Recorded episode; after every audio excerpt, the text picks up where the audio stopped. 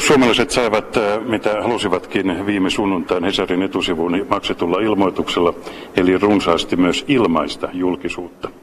RKPn kansanedustaja Astrid Turs, olisiko mainostilan äh, osto hyvä malli muillekin puolueille?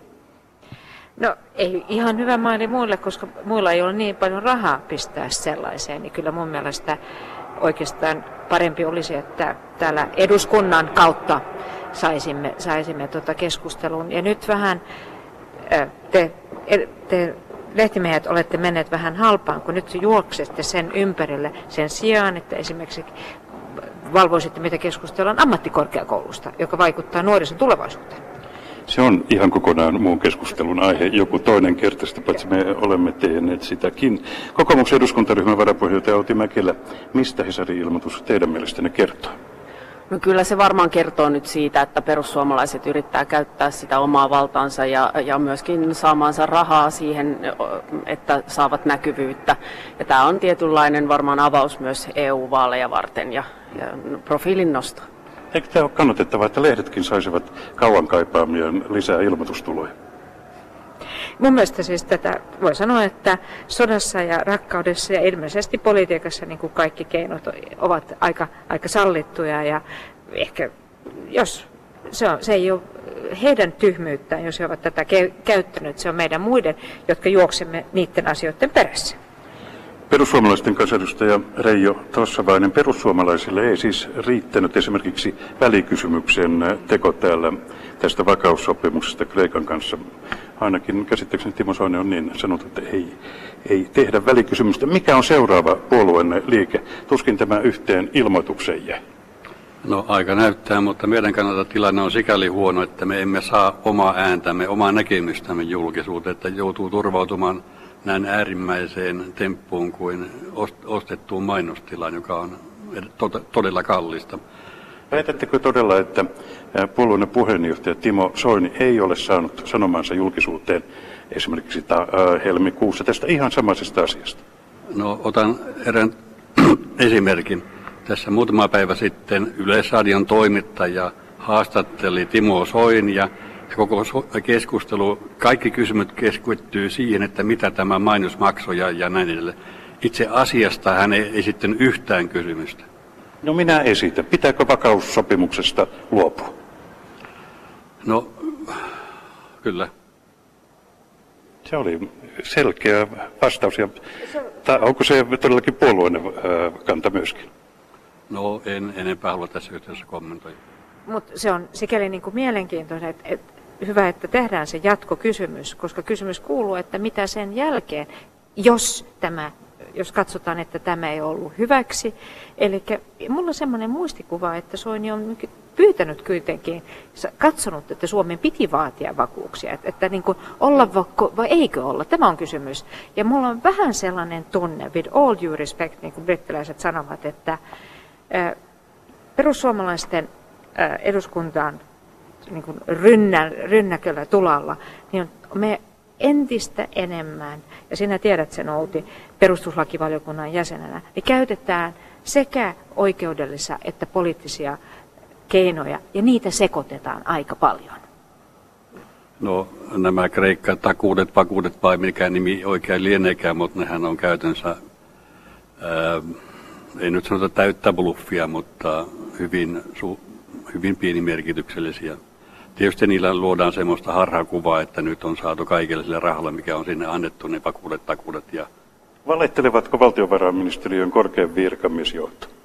No sanotaan näin kauniisti, että kaunistelevat. Outi Mäkelä. No sen verran tuohon haluan sanoa, että todellakin perussuomalaisten Timo Soinin esittämät vaatimukset on kaikki nyt toteutettu siinä sopimuksessa, hän mitä on esittänyt Financial Timesissa ja, ja muuten. Ja häneltä ei ole tullut vastausta siitä, siihen, että minkä takia tämä nyt olisi sitten pitänyt hylätä, mikä olisi ollut vaihtoehto.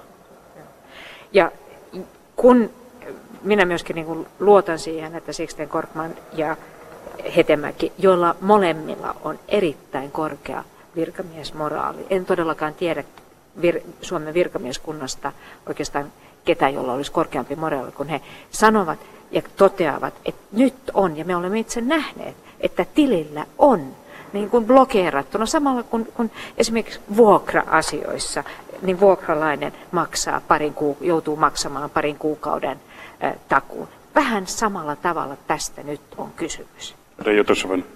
Joo, on paljon asiantuntijoita, hyvin vakavasti otettavia asiantuntijoita, jotka ovat täysin eri mieltä tästä asiasta. Mitä Eli ketkä?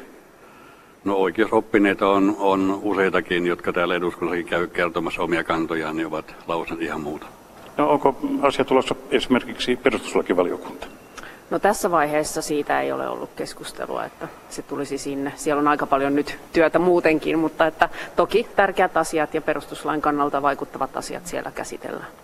No keskustelemme siis tällä kertaa täällä eduskunnan valtiosalissa poliittisesta keskustelusta. Mikä on mielestäni tällä hetkellä politiikan julkisuuskuva teidän mielestä? Miltä tämä näyttää? Rajoitus. Kun kansalaisilta kysyttiin suhtautumista eri ammatin harjoittajiin, niin siellä kaikki alimpana olivat poliitikot ja toimittajat. Ja minä olen kai... Toimi, toimittajat aivan selvästi alimpana. Satun edustamaan kumpaakin ammattiryhmää. Ja olen sitten hyvä asiantuntija ehkä kertomaan, miksi näin on. Yksinkertaisesti siitä syystä, että kansalaiset eivät luota poliitikkoihin siihen, mitä ne lupaavat ja tekevät. Ja samaa taitaa päteä myös toimittajiinkin. Outi Mäkelä, minulla kyllä tässä pokka pitää kuunnella tällaista. Outi Mäkelä. No ehkä jollain tavalla on nyt muutosta ilmassa ja, ja itse toivon, että se muutos on siihen suuntaan, että asiat ja substanssi tulee nyt takaisin politiikkaan ja populismi on ehkä vähän väistymässä. Ehkä onko se sitten tätä nykypäivän somea tai Twitteriä tai muuta, mutta ehkä kuluttajista on tullut myöskin kriittisempiä ja osataan vaatia myös sitä sisältöä. Ja toivon, että päästään siihen suuntaan, että puhutaan lippalakkien sijaan siitä, että mitä siellä lippalakin alla tapahtuu. Astrid Tuus, minkälainen on julkisuuskuva tällä politiikan teolla eduskunnassa? No, kyllä voi sanoa, että on harmillista, kun tällaiset ennenläiset pienet jutut, kun, kuten, kuten tota, kehotukset pitää vessat siistinä ja, ja vastaavat niin kuin leviävät tästä, tästä talosta ja sen tyyppistä, että et ei, ei ihan asiat nyt eivät, eivät puhu. Toivon, että, että Outi on, on oikeassa, koska tästä oikeastaan niin kuin kuluttajan suojakin on, on, on niin kuin kaukana. että me, me olemme vakavien ongelmien äärellä. Suomen vienti ei vedä.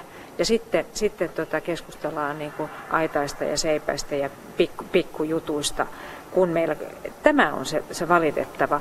Ja mitä tulee siihen, että, että Soini ei olisi saanut esimerkiksi tilaa, eduskunnan kyselytunnilla hän, perussuomalaiset saavat aina ensimmäisen kyselyvuoron. Ja jos katsotaan, miten paljon Timo Soini on sitä käyttänyt, niin en ymmärrä kyllä Reijon väitettä.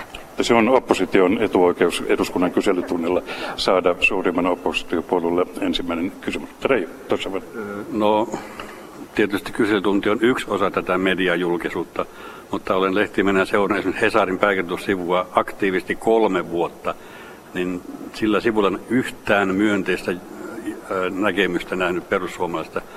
Välillä teksti on jopa täysin solvaavaa. Tuota, tässä päästäkin juuri kysymykseen, että ää, perussuomalaisista, esimerkiksi Timo Soinista, juuri tästä saa sella helposti sellaisen kuvan, että nyt olisivat vastakkain perussuomalaiset ää, vastaan kaikkia muita. Näinkö, näinkö tämä tilanne on?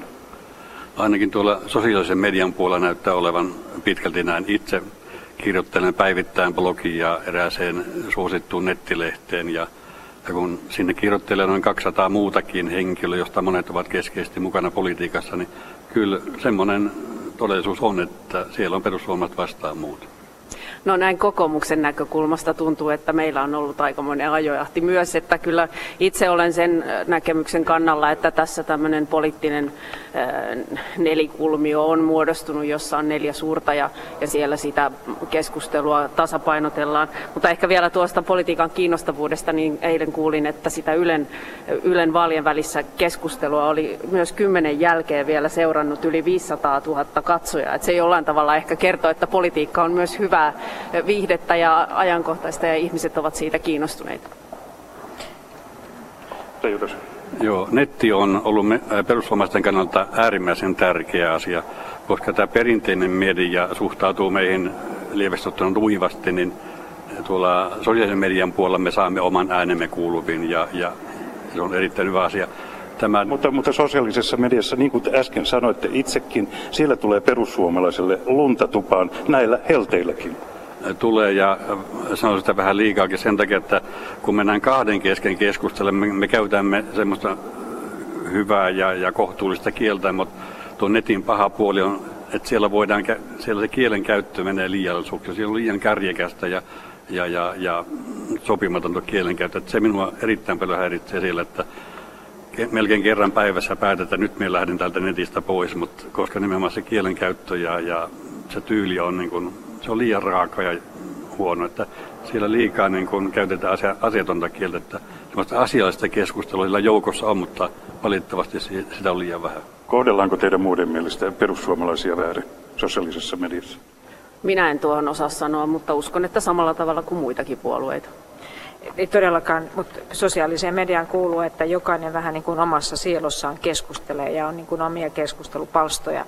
Ja todellakaan en ole, ole tätä, tätä seurannut, mutta yhdestä asiasta olen Reijon kanssa samaa mieltä, että nykyään niin kuin nettikeskustelu on raakaa ja se on johtanut siihen, että menee tällaisia niin kuin ylilyöntiä, mistä keskusteltiin viime viikolla, että, että tota, Bettina Sogbom, moni muu oli saanut niin kuin aika rajuja uhkauksia. Tämä on niin kuin, hyvä, että poliisi nyt ottaa tällaiset uhkaukset todesta, mutta se mikä on mielenkiintoista myöskin niin kuin palautteessa, että kansanedustajat, että moni kokee ilmeisesti saa tyydytystä siitä, että lou, käyttää loukkaavaa kieltä ja solvaa ja käyttäytyy poliitikkoja kautta ja muita julkisuuden henkilöjä vastaan tällä tavalla.